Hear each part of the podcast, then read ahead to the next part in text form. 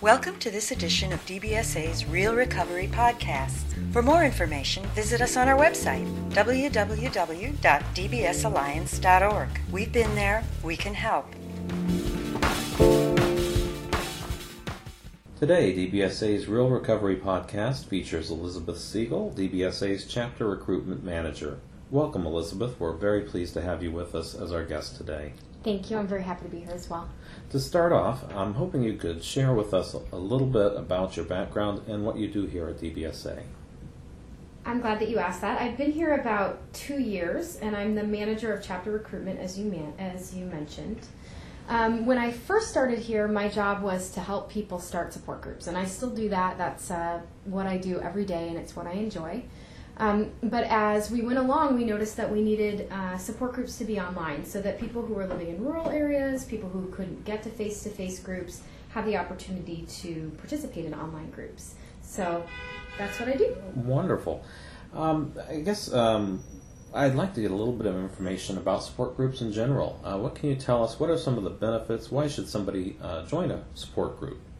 Peer support is very important for people who are on their road to wellness primarily it's a, a good forum, a good confidential forum for people to talk about what they're going through with other people who've had that experience.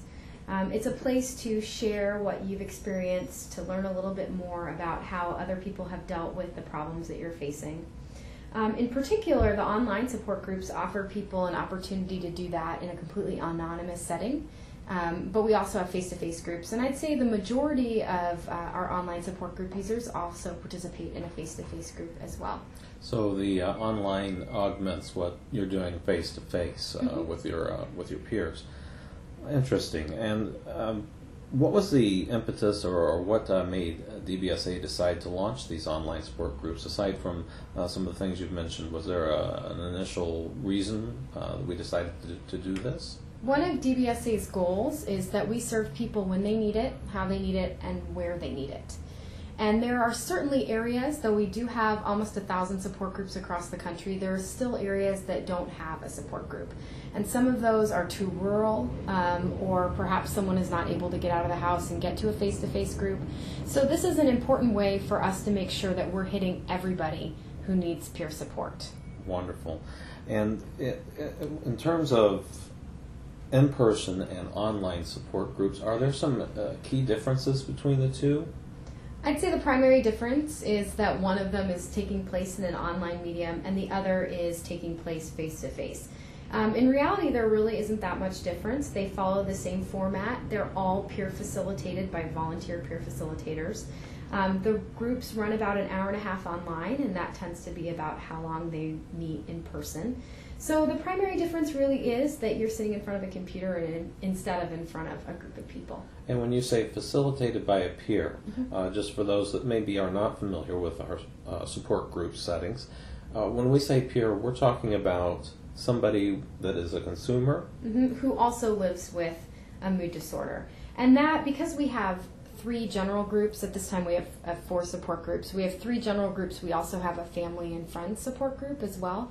So um, when we say that they're peer facilitated, we're talking about somebody who lives with a mood disorder. And so that's either living with a diagnosis of a mood disorder or also as a family member living with someone with a mood disorder. Interesting. And if somebody would like to participate in our online uh, peer support groups, is there any technology that they need to have available? Um, any software or special requirements to participate? In general, all someone needs is access to the internet. Um, we've tested both, and it works on PCs and Macs. Um, everybody needs Java. Uh, that's a particular type of programming that is needed, but it's easy to get that using um, our online support group user guide. Has a link to that, so you can download it. So you can link directly from the DBSA site to Java and download a, a very uh, small program that'll help you uh, use the, the DBSA format. Mm-hmm. And many computers already have that uh, built in, so quite a few people won't even necessarily need to go through that. Wonderful. But it is quick and easy. Mm-hmm. Okay. Um, and if, if you're doing an online support group, what are some of the things that you should do to enhance the, the experience or the things that you as a participant can do to get the most out of the uh, online support group? I'd say the best thing would be to come on time and to plan to stay for the whole thing. Um, sometimes people find support just by watching, just by observing and getting what they can out of it. Um, so you don't necessarily need to come ready to talk uh, unless you have something that you want to share or discuss. The most important thing, though, would be to be present. So when you're there at an online support group, you will get a lot more out of it if you're if you're really present and you're really participating rather than switching in and out of other websites um, or other chats. So undivided attention is kind of important. Yes, absolutely. that makes sense. Um, and you mentioned earlier that we offer a couple different kinds of support groups. I think you said family uh, was one of them. Uh, what, what, was the other? And, and, could you tell us about the differences between the, the support groups? Sure. Right now we have four online support groups, and they each meet once a week. Three of those are uh, general, so they're generally open to everybody who is living with a mood disorder, although for the most part they're attended by people who are diagnosed with a mood disorder. And then we have um, a group that has a family and friends focus.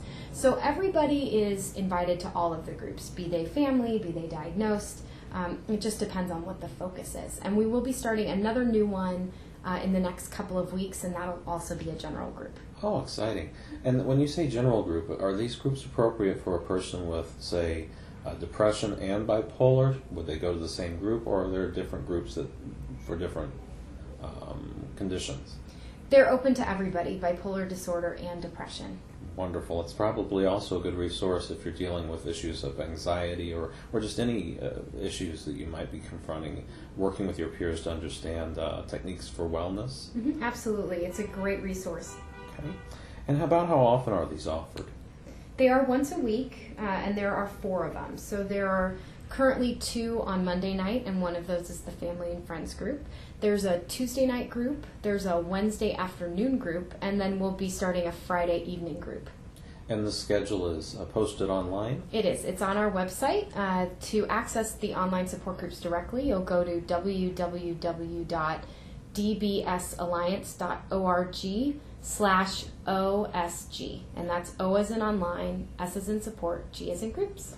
And once you're there and you've, you've found the support group you want to join and the day you want to participate, do you simply log in or is there some process to, to joining the group? There's a very quick registration process and there's information on the website to find out how to do that. But all users have to supply a username, a password, and an email. That's it. And you mentioned earlier it's an anonymous setting, so the username could be um, just any name that you come up with or your real name. Absolutely. The only thing we limit it by is uh, appropriateness. So we reserve the right to uh, to only use those those positive names. Well, but before we wrap this up, are there any any uh, other things that you'd like to tell our listeners about about these support groups? Any last minute advice or tips or or just that they're a, a, wonderful addition to people who are um, both attending face to face support groups. Adding an online support group would be a really great way to continue to get support when your face to face group isn't meeting. It's also a great resource for people who are already participating in online support. DBSA has a, a wide variety of things available online through our website. We have uh, discussion forums, we have Facing Us, um, we have online chats uh, but this is another thing to add to make sure that you're really getting everything that you can out of our website. Another tool to add to your wellness uh, plan and, and, and, and a different way of approaching wellness. Absolutely. Well, wonderful. Well, I thank you so much for your time today. It's been a pleasure speaking with you. Um, to all of our listeners, thank you for listening. Uh, this has been a DBSA Real Recovery podcast. This has been a production of the Depression and Bipolar Support Alliance.